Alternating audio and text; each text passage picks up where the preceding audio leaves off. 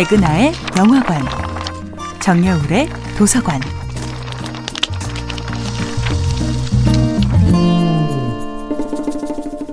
안녕하세요. 여러분과 아름답고 풍요로운 책 이야기를 나누고 있는 작가 정여울입니다. 이번 주에 만나고 있는 작품은 수전 손택의 타인의 고통입니다.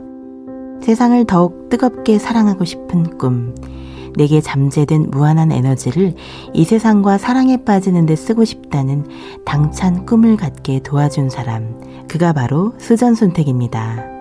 아름다운 음악을 들으며 감동할 권리, 세상의 수많은 아름다움을 느낄 권리, 내 온 몸과 마음으로 이 세계가 선물하는 최고의 가치를 누릴 권리, 그것은 삶이 힘겨울수록 더욱 절절히 목말라지는 원초적인 열망이지요.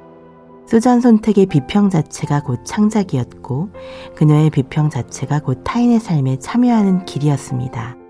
그녀의 비평은 그녀의 삶과 떼어낼 수 없는 실천이었습니다. 손택은 죽는 순간까지 평론가였지만 평론의 프리즘을 통해 그녀가 원하는 모든 것을 해냈지요.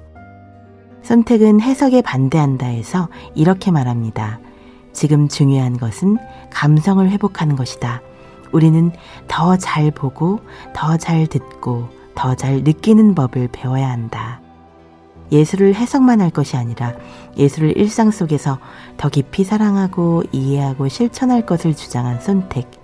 그녀는 스스로가 예술가가 됨으로써 그 길을 개척합니다. 선택은 일상보다 더 높은 곳에서 예술의 가치를 찾지 않았습니다. 예술을 사랑함으로써 삶을 더 사랑하려 했지요. 우리에게 필요한 것은 작품의 의미를 쥐어짜내는 분석이 아니라 작품을 더 사랑할 수 있는 예민한 후각과 청각, 시각, 미각, 촉각을 갖는 것입니다. 작품 속 인물의 고통을 곧바로 내 것처럼 아파할 수 있는 통각을 날카롭게 벼리는 것입니다.